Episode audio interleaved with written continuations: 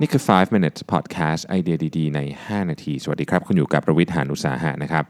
วันนี้อยากจะมาชวนคุยเรื่อง oil and gas industry ต่อนะจริงๆ ต้องบอกว่าเป็น sector ของทาง sector พลังงานนะครับ ก็ผมเอา report มาจาก global energy perspective 2019 จาก McKinsey นะครับ เป็นอันนี้แบบสรุปสั้นเลยนะฮะ McKinsey ขึ้นหัวข้อมาบอกว่า energy demand เนี่ยนะฮะ global energy demand เนี่ยนะฮะก็คือความต้องการพลังงานเนี่ยของโลกเนี่ยนะครับ จะไปนิ่งๆนะครับแถวแถวประมาณปี 2030เนี่ยหลังจากที่เติบโตมาเป็นร้อยปีนะครับมันเกิดขึ้นมาจากว่า renewable energy พลังงานที่สามารถนำกลับมาใช้ใหม่ได้เนี่ยจะเข้ามามีส่วนสำคัญอย่างมากละในช่วงปี 2030 นะครับของอัตราส่วนของพลังงานที่เราใช้นะฮะในปี 2035 เนี่ยมีการคาดการณ์กันว่าพลังงานประมาณครึ่งหนึ่งนะฮะ จะมาจาก renewable energy นะครับแล้วก็พลังงานยกตัวอย่างอย่างพลังงานโซลาร์เนี่ยนะครับจากปี 2015 ถ้าเทียบกับปี 2050 คืออีก 35 ปีเอาไปอีกประมาณ 30 ปีต่อจากนี้เนี่ยนะครับจะเพิ่มขึ้นถึง 60 เท่าเลยนะฮะแล้วก็พลังงานลมเนี่ยจะเพิ่มขึ้นประมาณ 13 เท่านะเพราะฉะนั้นเยอะมาก เราจะเห็นการเปลี่ยนแปลงอย่างมากในหลายภาคส่วน โดยเฉพาะในส่วนของ transportation นะครับ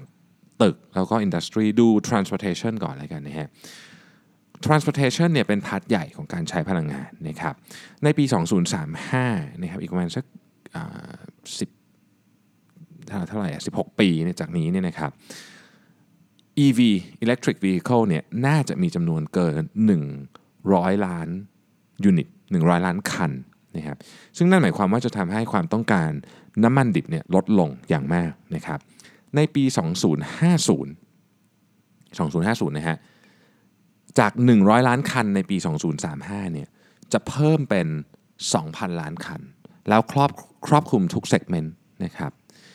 นั่นหมายความว่าจากปีนี้จนถึงปี 2050 เนี่ย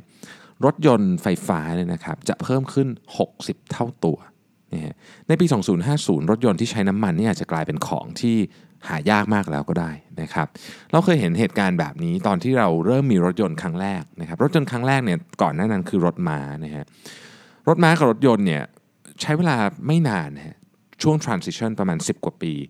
จากเมืองที่ทั้งเมืองมีแต่รถม้าเนี่ยกลายเป็นเมืองที่ทั้งเมืองมีแต่รถยนต์เนี่ยใช้เวลาสักสิกว่าปีเท่านั้นเอง เพราะฉะนั้นการเปลี่ยนแปลงจากรถยนต์ที่ใช้น้ำมัน กลายเป็นรถยนต์ที่ใช้ไฟฟ้าเนี่ย ก็อาจจะไม่ได้นานอย่างที่เราเราคิดก็ได้นะครับ เพราะฉะนั้นตัวเลขที่กล่าวมาทั้งหมดนี้มีความเป็นไปได้นะฮะส่วนตึกเองก็น่าสนใจอาคารเนี่ยแน่นอนไม่ต้องใช้ไฟฟ้าเยอะขึ้นนะครับจากปี 2016 ถึงปี 2050 เนี่ยคาดการว่าไฟฟ้าของแต่ละตึกเนี่ยตึกใหม่ๆ ที่เกิดขึ้นเนี่ยจะทำให้ความต้องการไฟฟ้าเพิ่มขึ้น 80-85%นะครับโดยเฉพาะการ cooling อาคารทำให้อาคารเย็นนะฮะซึ่งความต้องการเนี่ยส่วนใหญ่มาจากประเทศนอกกลุ่ม OECD ก็คือประประเทศที่ปัจจุบันนี้ยังอยู่ในช่วงที่อาจจะกำลังพัฒนาอยู่นะครับก็จะต้องการมาตรฐานการเป็นอยู่ที่สูงขึ้นนะครับและ1ใน 3 ของความต้องการเกี่ยวกับเครื่องใช้ไฟฟ้าทั้งหมดเนี่ยจะมาจากแอฟริกา เพราะว่าประเทศในโซนแอฟริกาเนี่ยชนชั้นกลางจะเติบโตขึ้นอย่างมากนะครับในส่วนงานของอุตสาหกรรมนะครับ ยกตัวอย่างในประเทศจีน ซึ่งมีอุตสาหกรรมค่อนข้างเยอะเนี่ยในประเทศจีนการผลิตอย่างเหล็กเนี่ยนะครับก็จะลดลง 25%แต่ว่าในการผลิตเหล็กที่ลดลง 25%เนี่ย energy consumption จะลดลงครึ่งหนึ่งนะฮะเพราะว่ามีเรียกว่าประสิทธิภาพสูงขึ้นนะครับดูถ่านหินน้ำมันและแก๊สบ้างนะครับถ่านหินเนี่ยเขาเชื่อว่าได้ผ่านจุดพีคไปแล้วนะฮะจุดพีคของถ่านหินเนี่ยอยู่ในปี 2014 นะครับแถวๆนั้นผ่านจุดพีคไปแล้วต่อจากนี้จะเป็นขาลงแล้วนะครับส่วนน้ำมันเนี่ยน่าจะมีจุดพีคอยู่ประมาณสัก2 2030นะ2030นะครับในขณะที่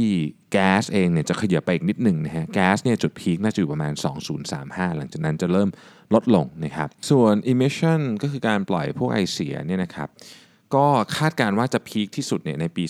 2024 หลังจากนั้นจะเริ่มลดลงนะครับและจะลดลงประมาณ 20%นับจาก ของวันนี้นะครับในช่วงของปี 2050 ก็คือจาก 2 ประมาณช่วงปีนี้2020 จนถึง 2050 เนี่ยเราจะเห็นการลดลงของของ emission แต่ว่ามันจะไปพีก่อนนะที่ 2024 นะครับ ซึ่งมันก็เป็นแนวโน้มที่เกิดขึ้นจากการเปลี่ยนแปลงรูปแบบของพลังงานที่เราใช้นะครับ นี่ก็เป็นสรุปสั้นๆนะครับ จริงๆ มันยาวมากลองไป ดาวน์โหลดได้นะครับในเว็บของ m c k เคนซีนะฮะ global energy perspective ผมคิดว่าเรื่องของพลังงานนี่เป็นเรื่องใหญ่ เพราะว่าเราใช้ตลอดเวลาทุกวันนะครับดังนั้นเนี่ยการที่เราเข้าใจภาพใหญ่ ๆ ก็น่าจะทำให้เราเห็นภาพว่าโลกเราจะเดินไปทางไหนมากขึ้น ขอบคุณที่ติดตาม 5 minutes ครับ สวัสดีครับ